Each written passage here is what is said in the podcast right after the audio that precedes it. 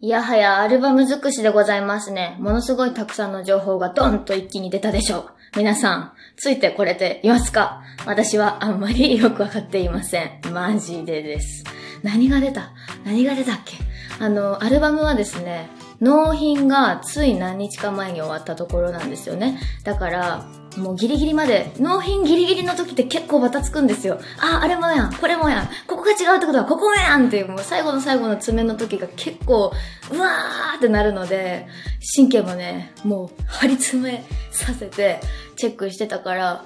突然納品して私はとっても今、手持ち豚さんなんですよ。豚さん、手持ち無沙汰なんですよ。とにかくジャケット見ましたスッてラジオ番組が始まっているけれども、一回ここでジングルいとこうかな。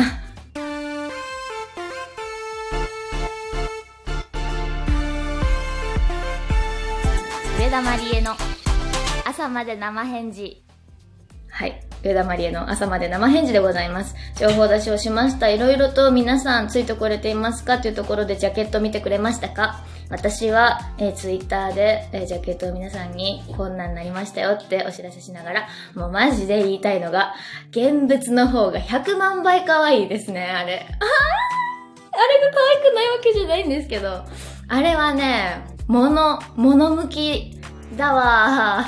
ー。もの向き向きだわー。うん？で、あの、初回版というかコレクション版の方は、スリーブの赤いハートのコラージュがあって、で、フォトブックと DVD がつくと。で、DVD の方は PV とかね、あの、メイキングですとか、まあ、そういうまけ映像的なことが入るんですけれども、まあ、それは置いといて、フォトブックがね、めちゃくちゃいいんですよ、今回。ジャケットのフィルムの写真のフォトブックがつくので、もうね、これはぜひ見てほしいですね。私があの15歳の最初の最初に会社にお借りしたマンションの一室がありまして、その部屋をもう引き払おうと思いましてね、空っぽにして、その白い壁の中で撮ってる写真なので、なんていうかものすごくこらえている私がいる、いろんな、こう、前に進む気持ちみたいなものをうん、なんかその写真がものすごくいいのと、まあとにかく今回はもう物で皆さんパラパラめくるところが本当に可愛いから、早く手に取ってほしいなと、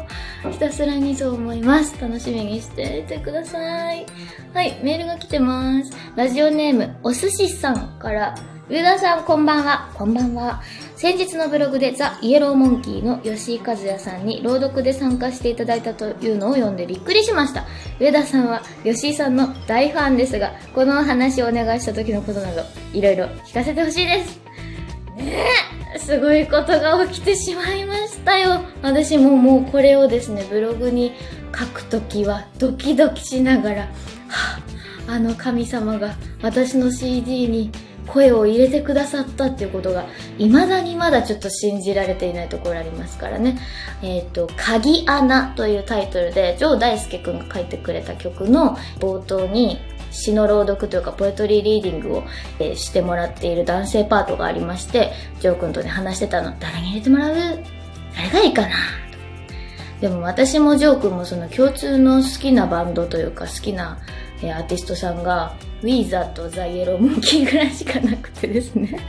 そしてまあザ・イエローモンキーのライブにはもうジョー君とは再結成後何回も一緒に行ってるぐらい大ファン仲間でありまして。まあでも他にねこの人でいっかみたいな人でお願いするぐらいだったらまず一回当たって砕けろでダメ元でお願いしてみようという感じでお願いしてみたら曲を聴いてくださりまして叶いました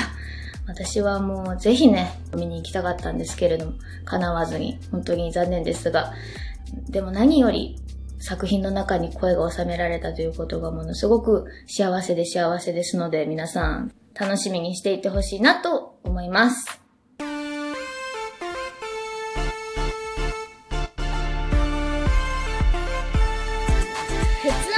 ラジオネーム、テンプランプさんから、マリエさん、こんばんは、こんばんは。私は今音楽専門学校生で、過去ほとんど学校行けてない。えー、将来作曲家になりたいと思っていて、私の曲をマリエちゃんに歌ってもらうのが夢でした。マリエちゃんはシンガーソングライターだから叶わないかなと思っていたけど、今回のアルバムが発表されて、頑張れば叶うかも、ととてもやる気が出ました。私はコナンが大好きで、大野愛香さんの女性らしい美しいメロディーに憧れているんですが、マリエちゃんが大野さんのデモを聞いた時の感想を聞いてみたいです。コーラスもりもりということで、楽しみですとはい、ありがとうございます。テンプランプさん。そうなんだね。音楽の専門学校に通っている作曲家さんになりたいから、そして学校になかなか行けてないと、そうですね。この状況ですからね、かわいそう。義務教育の方もそうですけれども、なかなかね、専門学校生の方なんかは、その道に行きたくてわざわざそこへ行ったのに、全然学校に行けないなんて、なんていうことやって感じがしますね。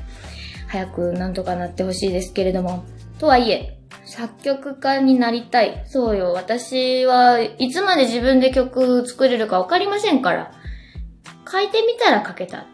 もう、歌っていくには書くしかないから、書いとこうみたいな感じでずっと作らせてもらっていたら夢中になってたっていう感じなんですけど、わからんよ。だから、私が書けなくなったら書いてよ。お願いよ。私いろいろ横からやや言いますから それだけさせてくださいよ。で、まあそうですね、大野愛香さんの楽曲も今回入るからとっても楽しみですね。あの、アルバムの中では一番ね、歌いっぷりがすごい曲になっておりますから、これカラオケで歌ってほしいな。あの、ね、コーラスが入ったら結構曲の印象が変わったりとかもするので、作曲家っていうのは本当にすごいお仕事やなと思います。作曲家とその編曲家っていうところもですね、垣根がちょっと難しいところですけど、シュメロがあってさ、それに対するカウンターのメロディーがこんな風に入ってっていう、まあ、今回いろいろと自分でも実験的なアレンジがあったようなアルバムでもあったので、特にね、この期間を、まあ、学校に行けなくて大変だけれども、ぜひ、この間に作曲をぜひむしろ磨いてくれたらいいなと、そんなことを思ったりします。アルバム楽しみにしていてください。ラジオネームテンプランプさんどうもありがとうございました。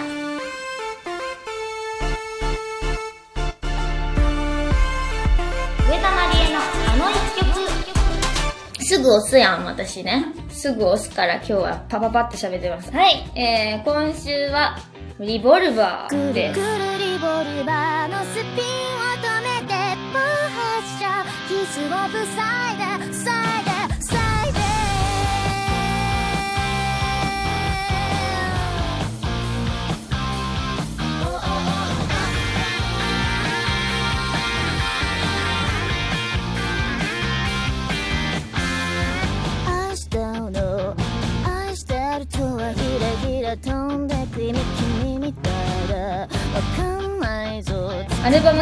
っている中で唯一シングル CD になった曲。あそっか。他は配信リリースなんだな。そっかそっか。なるほどね。リボルバーはもう何と言ってもやっぱポリスとアメリのあの人形劇の PV が良かったでしょ。あれね、最高でしたね。最高だったけども、本当に大変だったから、朝からさ、普通に撮影を始めて、ライティングとかもね、お人形相手にプロの方と一緒にやらせてもらったんですよ。あの時は私はもう、ほとんど監督みたいな立場でやらせてもらって絵コンテ通りに進めていってみましたよ。自分で書いていった絵コンテですよ。で、それでなかなかね、撮り終わらないのよね。いろんなその今まで関わってくれてたスタッフさんたちの手が実際にこう画面の中に出てくるから、私はそこにね、なんかロマンをすごく感じていたの。いいやん。本当に関わっている人の手がちゃんと出てくる PV っていうのが。それで、ね、全然とはいえ撮り終わらんなと思ってたら、最終的に一番ラストカットの私の顔が出てくるシーンを撮り始められたのは、翌朝の5時でしたからね。もう顔が、うん、どう、ねえ、可愛いとかそういう問題じゃないですよ。もう眠い顔してますからね絶対に。シスターの格好してくしゃみするような演技をしてましたけれどもなんかそんなね本当に申し訳ないぐらい頑張らせてしまったスタッフさんたちよっていうリボルバーの PV はすごく私は未だにお気に入りでございます。あとねこの曲はさっきちょっと話した今回フォトブックの中に入ってる一人暮らしを始めた部屋のお手洗いに、あの、ビートルズのリボルバーのアルバムのポスターを貼ってたの。そう。だからリボルバーっていう言葉はすごくこう男性バンド、4人組男の子バンドみたいななんかイメージとすごく通ずるところがあって、リボルバーという曲は本当は男の子4人組のバンドに歌ってほしいなとか思って書いた曲なんですそもそも。だから女子の私がなんか歌うと、ちょっとこう、なんだろう、男役女役みたいなところが、うん、ずれちゃうんですけど、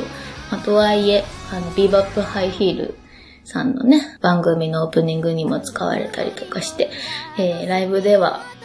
ものすごく盛り上がる、私も好きないい曲でございます。喋りすぎた。大丈夫だった。